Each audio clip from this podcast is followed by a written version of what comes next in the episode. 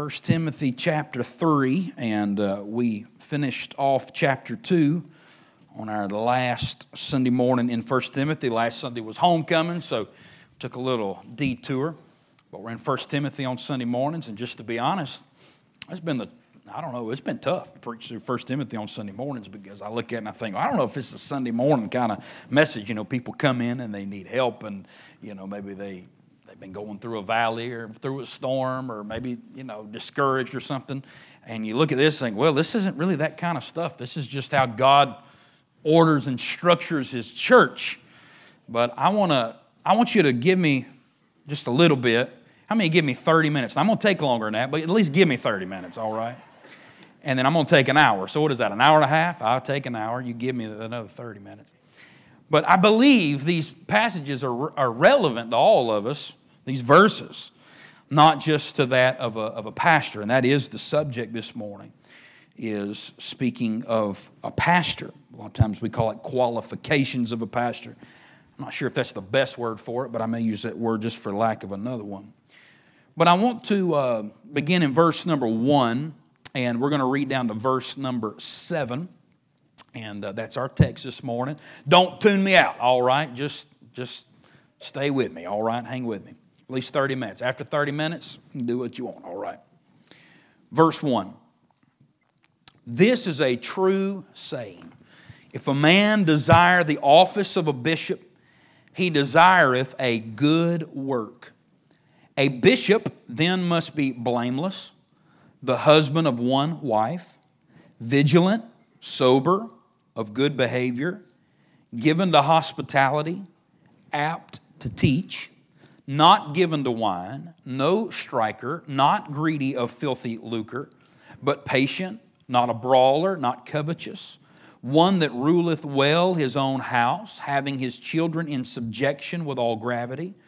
For if a man know not how to rule his own house, how shall he take care of the church of God? Not a novice, lest being lifted up with pride he fall into the condemnation of the devil. Moreover, he must have a good report of them which are without, lest he fall into reproach and the snare of the devil. I want to stop reading right there. And last week we talked about it was a word for the women. And uh, tonight, actually, I think we're going to stay in 1 Timothy and just stay in it for tonight too, because I want to talk about the deacons tonight, all right? So I'm going to get the deacons tonight. I'm going to talk about a decree for the deacons. But this morning, we're going to talk about a passage for the pastor because that's exactly what this passage is. It is a passage for the pastor. Or really, I guess the title would be better suited. I title it a passage for the pastor, but probably better suited a passage for the pastorate because it speaks more of the office. And I want you to see that here with me this morning. Why don't we pray together and just stay with me? Think, man, this ain't applicable to me. I promise you it is. I promise you it is. And I want to show you how it is. And uh, pray with me, pray for me, okay? Father, we love you. We're thankful for the Word of God. Lord, we would be lost. We would be wondering or, uh, what to do and just trying to make things up as we went along if it wasn't for your Word that leads us and guides us. And Lord, I pray that it would help us this morning. And Lord, I pray that you would help us to make this, uh, this text, uh, Lord, uh, applicable to our own lives. Lord, I pray that we would examine ourselves and and our own lives this morning. Touch me and help me, Lord. Give me wisdom, Lord, beyond my years. And Lord, I pray that you'd give me unction from another world to preach your word. And uh, Lord, just give me liberty to preach, I pray, and liberty for the congregation to receive it. And most of all, get glory unto yourself. Do what needs to be done. Lord, we ask these things in Jesus' name. Amen and amen. Well, these scriptures that we've read this morning, the scripture, this passage talks about uh, the, the benchmarks, the qualities that ought to be exhibited in somebody that is a candidate for the office of a pastor. And I read this years ago, I looked it up and found it that somebody once tried to give a description of maybe the perfect pastor. And uh, no, it didn't have my name under it uh, right there, I promise you. But it sounded a little something like this, and I thought it was about right. It's probably what people think. Somebody once tried to give a description of the perfect pastor, and it says that the perfect pastor preaches exactly 10 minutes. He condemns sin roundly, but he never hurts anyone's feelings. He works from 8 a.m. until midnight and is also the church janitor. He makes uh, $40 a week. He wears good clothes, drives a good car, buys good books, and he donates $30 a week to the church. He's 29 years old and has 40 years of experience. And above all, he's handsome.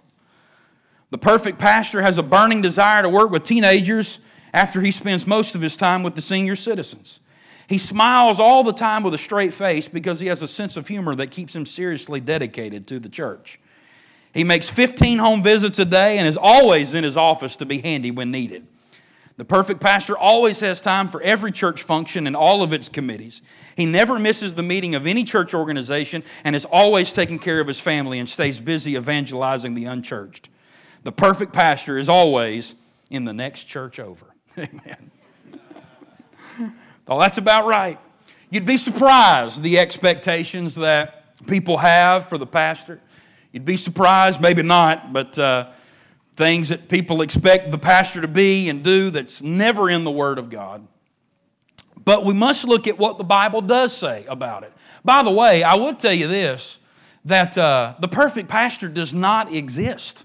He is non existent. He is like uh, the tooth fairy and other holiday figures. Um, he does uh, only exist in fairy tales and things like that. Uh, but yet, people expect perfection out of the office of pastor. And the reason there is no perfect pastor is because there are no perfect people. And since only humans uh, can uh, take up the office of a pastor, well, by de facto, there you don't get a perfect pastor. And this church certainly does not have one, not even, not even close. But our text today, I think if we examine it closely, it's not demanding perfection out of whoever fills this office, but it does elevate this office to a place to where we must hold men accountable uh, who have a desire and feel like they have a calling to fill this office.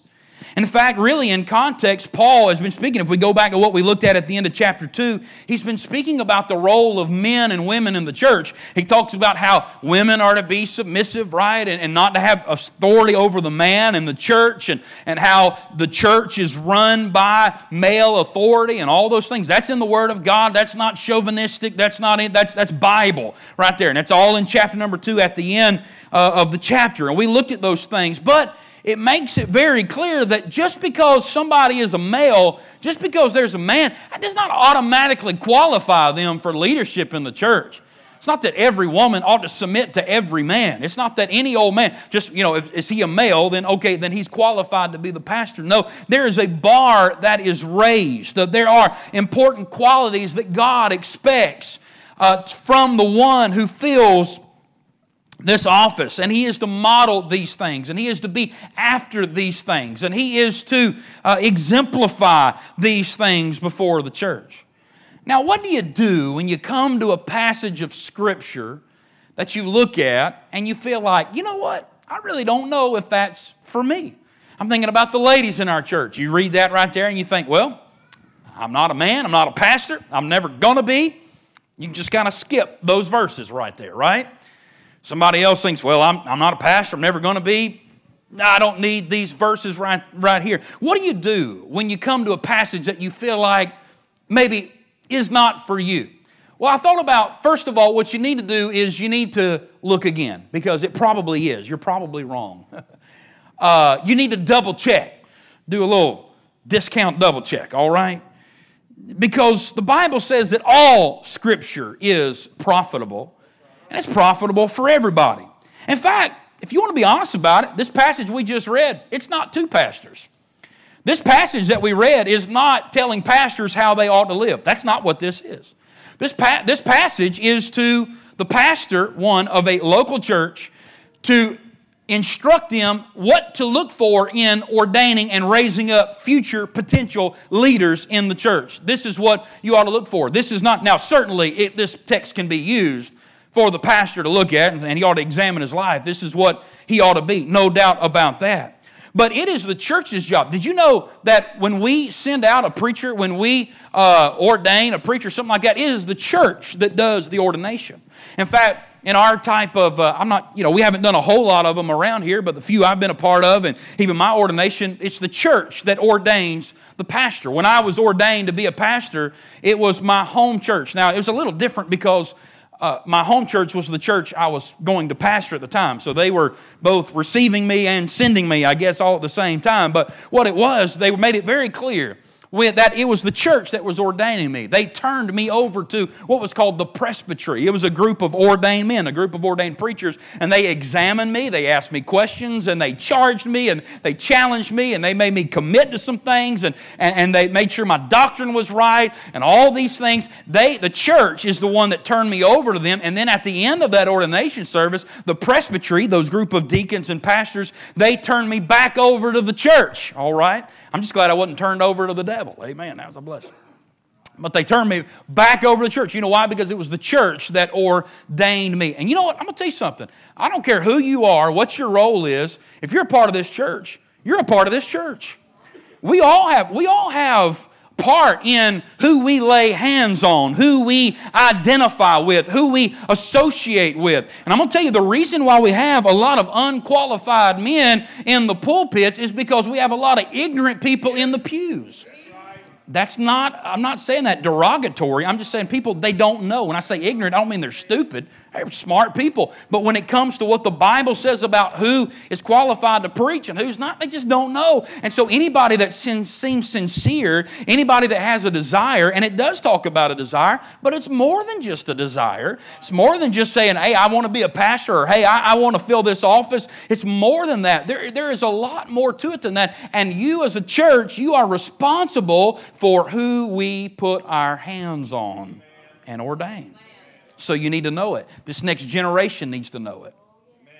Seems like the only time sometimes these things are preached, these truths are preached, and the only time they hear it is maybe at an ordination. It's only every other, you know, every other decade or so we'll talk about these things. Man, this young listen, this front row right here, they're going to be the deacons and the preachers, and they're going to be the Sunday school teachers, and they're going to be they're going to be leading this thing before too long. It won't be that long. Well, that long ago, I was sitting right there on the front row with my Bible in my hand as a young man. I'm thankful for those that instructed me. That's exactly what this whole letter is about in 1 Timothy. How people ought to behave in the house of God. How are they going to know if they don't know? You see a lot of the stuff that's going around today in the name of church, bunch of clowns running circuses. You know why? It's because people just didn't know. I didn't know.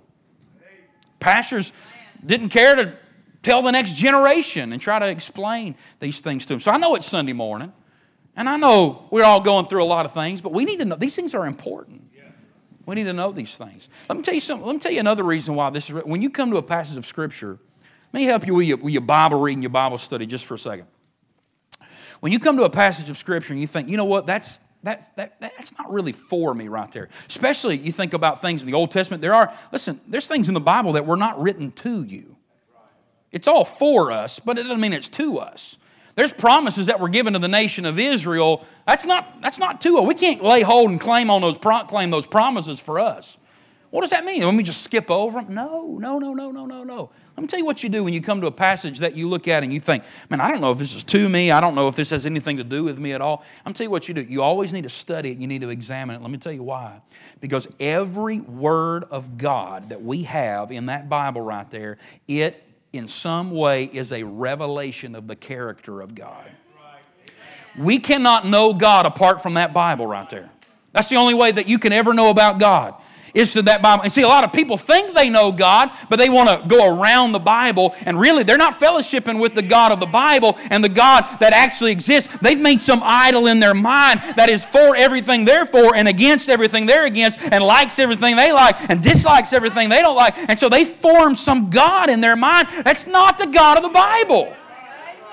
If you're going to worship the God of the Bible, you got to know who He is. And from Genesis to Revelation, every word in your Bible is a revelation and exposure of the character of God. It tells me who God is. So when I read a promise to Israel, we'll just take like a like a like a, a most popular one about uh, revi- people use it talking about revival. If my people, which are called by my name, shall humble themselves and pray and seek my face and turn from their wicked ways, then I'll hear from heaven and heal them. When we read a verse like that, well, that passage I can't claim that promise. That wasn't written to me, but what does that verse tell me about God? It tells me about a God that is able to turn things around. We have a God that wants to forgive, wants to pardon, wants to change. Amen. We have a God that's able to do it. He's able to turn this church around. He's able to turn your home around. He's able to turn this nation around. I believe that as much. What the preacher was talking about the other night, I think it was Wednesday night, Brother Jacob preaching about nationwide revival and stuff like that. I don't know if God's going to do it, but I know He can. I know He can't. I believe He wants to. I believe that God is not willing that any should perish, but that all should come to repentance. If God was done, we'd be in heaven. Jesus would have come back already. So that verse, it's not a promise for me to claim, but there are principles for me to learn about God in that verse. Don't throw anything out. God put that in there for you for a reason.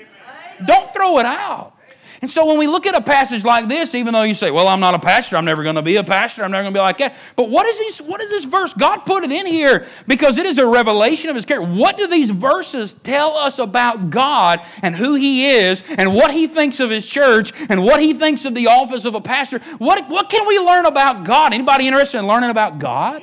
Well, then every verse in the Bible is for you. If you're trying to learn about God. Amen because it all tells us about him. And so I want to zoom out. We're gonna, we're gonna I'm not gonna, I'm not gonna go through every line. It would take forever to go through every little qualification and give you. Uh, you know, a, a, speech on every one of them. I'm not going to do that. I told you, give me 30 minutes. What time did we start? I've been up, what, about five minutes, I guess. So. But there are some things about God. I want, I want, as we approach this text, that's what I, I want to look at. What, uh, how, what can we learn about God? Because here's something that you need from every passage of Scripture. You need to learn about God. And as your knowledge of God grows deeper, let me tell you what will happen. Your praise will go higher. So this morning, I don't, as I you know go through these verses, I don't expect for us to you know swing from the chandeliers or anything this morning. But, but the more you know about Him, the more you know how to worship Him. Right. The reason people's worship is shallow because their knowledge of God is shallow. And the more you know about God, the, the deeper your knowledge goes, the higher your praise can go, and the stronger your love gets for, for God. Because to know Him is to love Him. Amen. No doubt about that. I'm just going to organize my thoughts this morning under just three headings. First of all, I want you to look verse number one, and I'm going to call it this. We see, first of all, God's scriptural position. God's scriptural position. And I just want to point out obvious truth here, and that is that God has designed a particular office in the church to function. Uh, in the church house. It is, a, it is a job of oversight it is a job of responsibility. The Bible calls it an office of a bishop. There is an office, there is a scriptural position that God has designed, and it is the office of a bishop. And God has always functioned this way. God is in charge of everything. You know that, right? God's in charge of this church. God's in charge of your home, God's in charge of you. He's in charge of everything. But yet, in our society and in the home and in our government, in our nation, and even in our church, God has established authority. And that's the way that God works. He puts earthly authority in place. Now, it goes well, it goes right, it honors God when that authority honors Him. God has given us governmental authority. God has given us authority in the home. And God has also given us authority in the church. And that authority is to carry out the desires of God and be in accordance with the will of God. And that is exactly what we have here, this office of a bishop. I want you to notice that word. That's the, what the office is called, the office of a bishop. Now, that's a word we don't use much. I don't hardly ever get called bishop unless I got a preacher friend. I got one particular preacher friend that uh, he always calls me that, but I don't think it's a term of respect. I think he's making fun of me is what it is. We don't call people that. A lot of times when we think about bishop, we think about somebody with a big pointy hat, you know, wearing a, a dress like mama, but they call him papa, you know, and wearing some big red pointy hat. I, when I think of a bishop, I think of a, a chess piece that can move diagonally on the chessboard. That's what I think of. Uh, we don't nor- normally use that word bishop, but that is the Bible term for this office. In fact, there are three words in your Bible that really describe the same office best I can tell. It's the same same office, but three words, three descriptions. You have this word bishop. That word bishop, here's what it means. Listen to me now. It just means an overseer, it just means a superintendent. The bishop, that doesn't mean he's the boss. It just means he's been somebody, he's somebody that's just been left in charge by the boss to make sure people are doing what the boss said.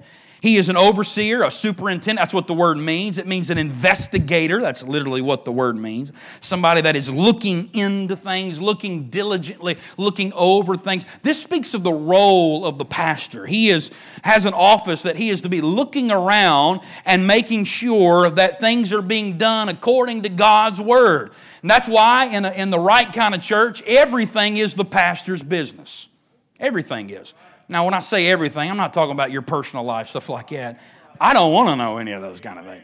I got more going on than I, I can handle already. But what I'm talking about is the ministries of the church, the work of the church, stuff like that. It's his job. I know we have things that the ladies do, but guess what? I oversee that. I make sure everything's all right. We got things at the school. That Brother Gary's over the school, but yet at the same time, I oversee that and I make sure things are done right. We have different teachers in different Sunday school classes, but at the end of the day, it's my job. I'm supposed to oversee and make sure what's being taught and things are being right and things are done right. You know why? Because I'm going to get the condemnation for it all one day. I'm going to be judged for it all one day. God's put me, it's like a steward. It's not, this church is not mine. You do not belong to me, but yet at the same time, God has put you under my stewardship, and I am responsible. I have to give an account for what I did with what belongs to God. And that's just how it goes.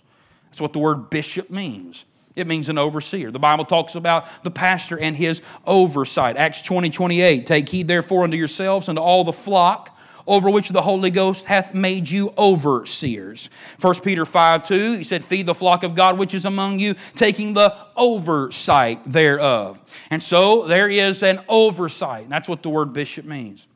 The Bible also uses the word elder, talks about an elder. And that is used interchangeably. If you look at Titus 1, you look at 1 Peter 5, he changes those words out. Bishop, elder, Titus 1 is, well, Titus 1 is where he exchanges those words out so we know they're the same office. He references that in 1 Peter 5. We don't use that word a lot either because that makes us think of Mormons, I guess. But that speaks of his rank in the church. The man himself is not higher than anybody else, but the office is. I'm not better than anybody. I'm not higher than anybody, but the office over which God, which God has put me in. That's what Paul said. He said, He never magnified himself. Paul never magnified himself. He said, I'll gladly spend and be spent for you. I will serve you. Jesus got down, like we learned this past week, got down and washed feet. Anybody? And that's really what God really puts a premium on right there. But that office is worthy of double honor, all kind of things. And 1 Thessalonians 5.12, Hebrews 13, 7, Hebrews 13, 17, all speaks about those that have the rule over you. And uh, we ought to remember them. We ought to know them. We ought to obey them. That's what it says. And we've all seen any kind of authority is subject to abuse. Any kind of authority is subject to abuse, but that does not diminish God's design for the office. Just because governmental authority is abused and it's abused regularly, that doesn't mean God has not ordained government as authority. Just because home authority, we all know men that have been abusive and abuse their authority in the home, but yet that is still God's design and that is God's way. I'm not telling anybody to stay in a situation like that. You understand what I'm saying. But I'm just saying, God, has, God doesn't look at men that abuse His word and abuse His plan and say, well, you know what, maybe I should come up with a better plan. No, it's not God's word that's wrong, it's men that's wrong. And it's the same way in the office of a pastor. We've all seen this office abused, haven't we? We know what it's like for men to, to believe they can control people's lives and things that they do and, and, and all kind of things like that. And we've seen that office abused and they become, they become a manip- telling people uh, how to run every minute detail of their life. Can I tell you how much authority I have? You don't know how much authority I have? Only as much as this Bible gives me. That's it. I have no more. When this Bible runs out, I cannot exercise authority. Now, wherein this Bible has authority, I can exercise it. In fact, that's what Paul told Titus. He said, The things I'm telling you, he said, teach it and preach it, speak it. He said, with all what? Authority. He said, You have authority as long as you stay in this book right here. But when you get out of that book, you don't have any more authority. That's it. Now, you can solicit an opinion or, or a preference or something like that. That's fine. I'll be glad to give them to you. Opinions are like armpits, right? Everybody has at least two of them, both of them stink, right? What they say. Everybody's got opinions. The preacher does too. But that doesn't mean I have authority in that area. Amen. But we all know what it's like to see the office abused, but that does not mean that the office does not exist in its role. The pastor, here's what Peter said they're not to lord over God's heritage. That's God's heritage, that's God's people, not to lord. We are to oversee, serve, rule over, as far as what that means is, as far as uh, taking care of the house of God, but you're not to lord over anything. How many y'all still with me? It's my 30 minutes. I think I got six more minutes in my 30 minutes, and then I'll be on my time after that. There's another, there's another word for the office. It's the word we use the most, but it's only one time in the New Testament. Isn't that amazing? The two words that's used all the time, we don't use them, but the word that's used the, uh, the words used the least, one time, that's the one that we use the most. It's the word pastor, right? It's Ephesians 4.11. He talks about God has given pastors of the church. That just simply means a shepherd. That's what the word pastor means. It means shepherd. Now, the pastor is a shepherd in the sense that he has been given the responsibility of the flock. God calls the church a what? A flock. And so the pastor is what? He is the shepherd. Now, that doesn't mean he's not a sheep, but that does mean God has given him shepherdly responsibilities to feed the flock, to be on the watch out for wolves. Acts 20, 28 says, feed the flock. 1 Peter 5, 2 says, feed the flock. He's to watch out for the wolves. That's what he says in Acts chapter number 20. Now, he's not the chief shepherd, he's not the chief elder, he's not the chief bishop but uh, he is God's shepherd for the church. Paul says it's a good work and it's not in vain. I'm tell you something. I sat with Brother Cross just the other day at the hospital, and uh, I prayed for him. He wanted to pray for me, which I said, absolutely, I, I need prayer. And uh, he said, Preacher, he said, I know what it's like. Of course, he pastored for all them years. He said, I know what it's like the constant pressure and the expectations and all the things that's under it. He said, I know what it's like. I couldn't help just kind of break down a little bit and put his hands on me. And we prayed there together. And here's what he said. He said, It's tough. He said, Look at me. And I know this, but I need to hear. I need somebody to preach this to me. I preach to you, but I need somebody to preach to me. And he did that day in that hospital room. He said, But it's not in vain. It's not in vain. It's a good work. There's a good reward. Can I tell you, anything you do for God is a good work? Anything you do for God is a good work. It's worth it. It's not easy. The work of God is not easy. People will crush you, they'll stab you in the heart, they'll stab you in the back. I've been hurt more times than what I can even tell this morning. I'm going to tell you something. I love Jesus. And I love his people. And for every, every doofus that had a bunch of critical remarks, I've had 10 that have been a blessing to me in my life. I ain't got no sad stories to tell. God's been good to me. It's a good, and I just want to say, it's a good work. One thing I don't want to be, I don't want to be a bitter old man one day. I've seen preachers that get better. I had a preacher tell me one time, he said, I'm going to tell you something. He said, Here's what you need to do. He said, Don't let them people get close to you. That's what he said. He said, Don't get close to them. He said, Don't let them get close to your heart. He said, All they'll do is just, just hurt you. Now, I'm telling you, that man, you know what? He's speaking out of experience. Try not to judge them too much. But I'm going to tell you something. If you're going to be around, if you're going to feed the flock, you got to get close to them. And every now and then they're going, they're, going, they're going to bite your fingers. You trying to help them, you trying to love them, you trying to encourage them to do right, they're going to snap at you. But you know what? You just keep on going anyway. Put a smile on your face and just love them through it. Amen. God, hey, God's going to sort it all out at the judgment seat. Ain't nobody getting away with nothing. I ain't worried about one thing. God will sort it all out. I just want to be good and faithful and do the work that God has called me to do. Amen. It's a good word. That's the position. Can I get, let me give you another one. Let me give you another little thought. What, what can we learn about God? Well, He has a scriptural position that He has made for the church. So another thing we can learn about God here is He has a spiritual priority.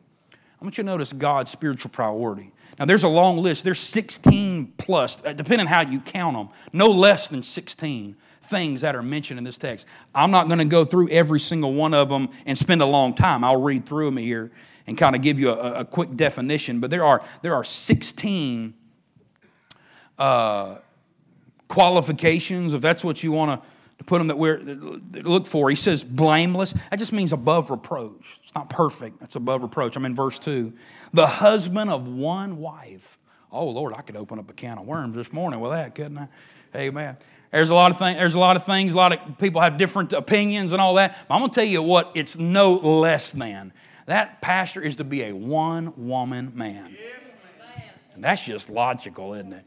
He's to be a one woman man. He ain't to have anybody else. One woman for him. Vigilant, sober, good behavior. Vigilant just on guard. Sober is a, is a clear mind, a serious mind. Good behavior. Man, be on good. Man, my teachers in elementary school never would have thought I'd be qualified to be a pastor. I'm sure they are just surprised as anybody because good behavior was not the words that were written in my report card. My mom's right here, you can ask her. Given to hospitality, that just means being willing. To, you see, in that word hospitality, you see the word hospital it means to help people. Be willing to bring them in close and help them out. Apt to teach, that's the only qualification that speaks of ability right there is being apt to teach. That means able, apt, aptitude. That doesn't mean that doesn't mean say, well, I'm apt to teach, you know, you better watch out. I'm apt to teach. I know that's how we use that word, but that's not what it means. Able to teach. That means he's got to have a understanding of the Word of God. My 30 minutes are up. All right, y'all can leave now. Not given to wine. Well, that's an obvious thing, isn't it? Not a drunkard, not striker, there's another one, not a brawler. We can put those things together. Not supposed to be, listen, pastor's not supposed to be known as somebody that'll just smack somebody in the face when somebody makes a mistake. Now, I've wanted to do that. But I don't, if I start something, I don't think I could finish it, so I never, I never do that. I'm a lover, not a fighter. Not greedy of filthy lucre. You know what that means? Not in it for money. Not in it for money. It's not his motive. Patient. Woo, man, y'all pray for me on that not covetous,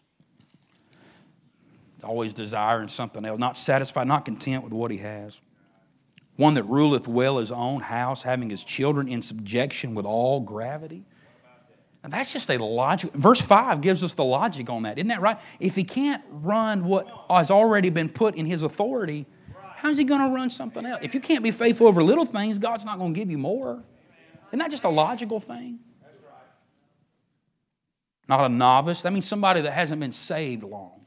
Doesn't mean a young person, necessarily a youth. It just means somebody that is new in the faith. Verse 7 talks about having a good, a good report of them which are without, a good testimony in the community. Now, listen, I could have spent a lot more time on that, but let me tell you what I really want. Here's what I want you to see about the Lord in this text that not one of these qualifications, if that's what you want to call them, not one of them speak of his talents, his looks, his financial status, his popularity within the congregation, his public speaking skills, his giftedness, whatever it might be, his spiritual gifts. Not one of them have anything to do with it. Paul tells Timothy, when you go to find a pastor, here's what you look for. Here's the kind of man you lay your hands on. What is the emphasis on? The emphasis is on behavior, the emphasis is on character, the emphasis is on motives. The emphasis is on maturity. In fact, I think those four things, I think you could take everything that we just read, these 16 plus items, and I think you could categorize them in those how he, how he lives, his character, which those two are pretty tied together, his motives, and his maturity. You know where God puts the priority? I'm talking about God's spiritual priority. He does not put it on giftedness, He puts it on spirituality. That ought to tell, it. listen to me. Y'all are listening really good, really good. That ought to tell us something about God right there. That ought to tell us that God is a God who puts priority and puts emphasis on spiritual character above anything else. Because listen to me, I'm going to move on. There's a huge difference between somebody being gifted and somebody being spiritual. I'm going to tell you what, here's what we promote in our churches. Here's the people that rise up and become leaders and pastors and all that. It's people that are entertaining, preachers that are entertaining and funny and good looking. Come on now. And when we think, well, maybe their character, you know, I know there's a couple slimy things about them, but maybe that'll catch up with them one day. God said, no, that's not the way this thing works. No, you don't elevate somebody in hopes that they will become something. That never works. I've tried that as a pastor. Try to give somebody a job hoping they'll be faithful. That's a bad idea. Don't do that. If you're an employer, that's stupid, isn't it? You're going to hire, hire somebody bad thinking, well, you know, if I give them this job, if I give them a raise, they'll do better. Nah, that don't work. And you're just paying them more money to doing, you know, doing a bad job. The same way in the house of God. But there, there is. And I'm telling you, I've been around, I hate to say it. I hate, this is not the majority. This is not this is the exception, not the rule. But I've been around some preachers that could preach the house down. I'm talking about better preachers than I'll ever be. But in private, they're vulgar and they're nasty and they're filthy. They don't pay their bills. They don't treat their wife right. They don't care what their kids do and how they live. They don't control their home. Amen. How about that? Amen. Amen. I know in our circles, the only thing, you got to be a man and you only be married one time and then you're qualified. There's more than that. That's right. Tell it, Doc. That ain't the only things. What about if a man gets up here? What, what about if he gets up here and he's, he's not that eloquent? What, what, what, if he, what if he can't tell funny stories? But he's a man of character. I tell you what, you ought to do. You ought to listen to him. You ought to follow him. Because everybody, hey, your, your, your character will outrun your office. I promise you it will. It always does. It always comes out. And there's huge, there's huge difference. People, people struggle with that, and I've seen that. Listen, I, I know I'm trying to wind down, but listen, this is, this, is, this is a principle you need to learn from this text. I've seen, I've seen church members struggle when uh, the pastor or somebody don't live up to all the things that they thought they were and things come out about pastor. I, I hate that. I hate that. Hurts all of us when that happens. I don't even want the charisma. I don't want Benny Hinn to fall. I mean, I want him to shut up. But I don't want him to be in some scandal. You know why? Because people that are lost, they just lump us all together. We're just preachers. We're just church. Amen. All that with Jimmy Swaggart and PTL and all that back in the day, it hurt everybody, not just the hucksters. Amen. I don't want anybody, I don't want any preacher to scandal. But I tell you, people struggle with that. Like, how in the world, how could they? I'm going to tell you something. Just because somebody has a spiritual gift, that does not mean they're spiritual. Moses hit that rock in disobedience to God. But then people never knew it. All they knew is, whoo, Moses got us water again. Man, this is good. All the while, God said, I know what's really going on. There's a difference. I'm going to tell you what you ought to, ought to strive to be. Ought to strive to be right and real in the sight of God. Amen. Because all these things we read about about the pastor, all that means is, is he's to be an exemplary Christian. Everything we read right there, you know what that is? That's not the description of a pastor. That's a description of a Christian. We all ought to be those things, right? We all ought to strive for that. And you better be careful expecting something out of the pastor that you don't even hold your own life to. You better be careful. And I've never even got a whiff of this here, thank God. I've never even got a whiff of this around here from anybody. Even people don't like me. I've never even got this whiff of this from here. But I know preachers that struggle with it at their church, and that's where people expect things out of their kids that they don't expect out of their own kids. I'm going to try to rule my house well and have them in subjection and all that. I'm going to tell you what, my kids, they're just as carnal as yours. Right. Amen. Amen. Right. They're just as carnal as anybody's kids. Amen. Don't expect out of them what you don't expect out of your own kids. Amen. Don't expect out of the preacher what you don't expect from a man in the mirror. Amen. Amen. Praise the Lord. Man, it's been a great Sunday morning, hasn't it? Whose idea was it to go through 1 Timothy on Sunday morning? This is Wednesday night stuff, you know. Tuesday night Bible study. I don't know. Just the Bible. Here we go. See, we got a world, they're looking for the Sauls. They're looking for somebody head and shoulder. They're looking for somebody that looks good, looks strong. That's not what God's looking for. He's looking at, man looks on the outward appearance, God looks on the heart. He said, I'll take that David boy. He's out there keeping it. He's just a servant out there with the sheep. He said, That's who I want to take. And I want you know why? Because God looks at the heart, He looks at character. Man promotes all kind of awful characteristics in people, but God looks at the heart. And let me give you this last one. I'm, I'm done. I really am done. I took, what, 10 more minutes? I'm going to take five more. Give this last thing I see a principle in this text about God. I see God's scriptural position that He has ordained. I see God's spiritual priority. It's on character, it's on those things, not on external things. And then I see God's special protection. God's special protection. There's something that's very, of course, there's all these qualifications, but a couple of these, there's three of them that have explanations with it. I like, no, God doesn't always give us explanations, and He doesn't have to. God just tells us things to do, and you just do it because He's God, right? In fact, you read through the Old Testament, a lot of times He just tells you, you know, you see a bird's nest, you know, with eggs it, leave it alone. I am the Lord, you know, just build a fence around the top of your house because I'm the Lord, you know, just you just need to do it because I'm God. You know, weird laws, just do it because I'm God. That's what you need to do. Oh, yes, sir. You're God. We'll do it because that's what you say to do. But then sometimes God gives us a reason, He gives us an explanation. He does with three of these qualifications. He talks about the husband ruling his own house, the man ruling his own house, children. And then he gives us one, verse 5 For if a man know not how to rule his own house, how shall he take care of the church of God? That's a logical explanation, isn't it? That's just logic. But then he gives two more, one with verse 6 and one with verse 7. Not a novice, and then he gives an explanation for that. Not, and then somebody that has a good report uh, in, in, his community, and he gives us an explanation for that. Those, are, those two right there that really caught my attention. He brings up the devil in both of them. Do you see that? Can I just, this is not really what I'm trying to get at, but let me just point out the devil's after your pastor. Anybody, and it's not that I'm special, it's the office. I tell you, it's the office because the pastor influences and has influence on people. So if he can get the leader, what does that mean? He can get more people, right? The devil's after you because of the people you influence as well. Amen. Amen.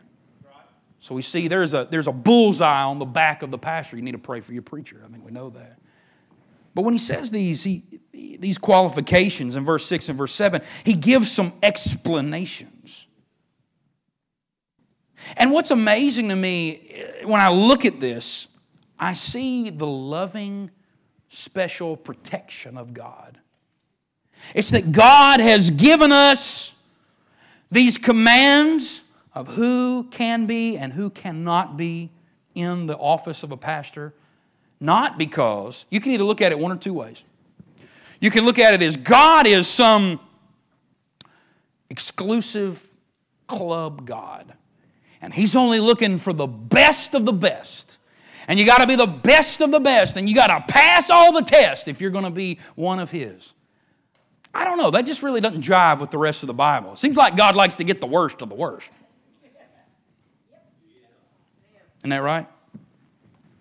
Or you can look at when God gives a command, when He says not this, or when He says no to this, you can look at it as God is a loving Father who's trying to protect his church and his people. He said, not a novice, right?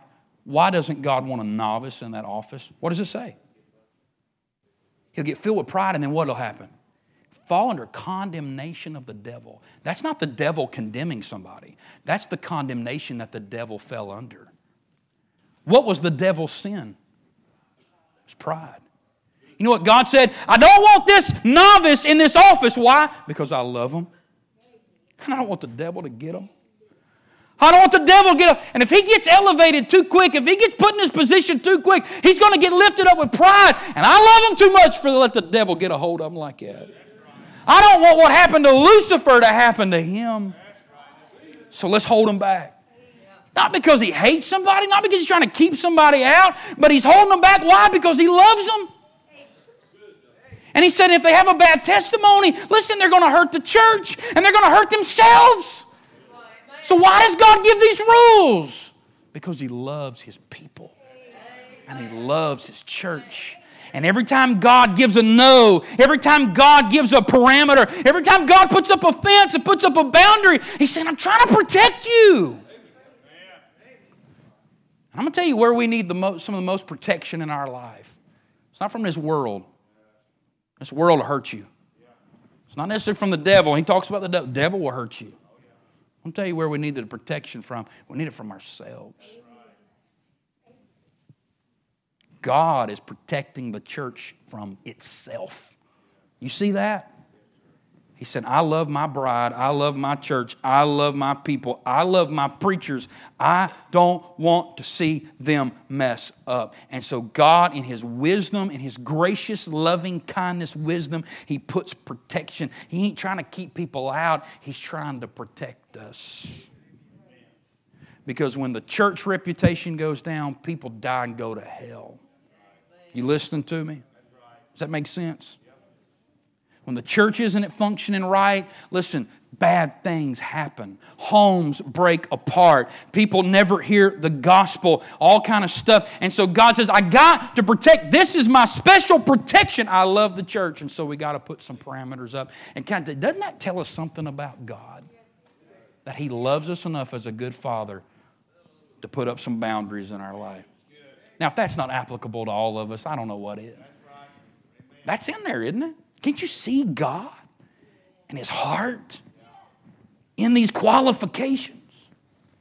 Man, I just read that and I thought, man, what, what a great God that we have. God keeps us from sabotaging ourselves.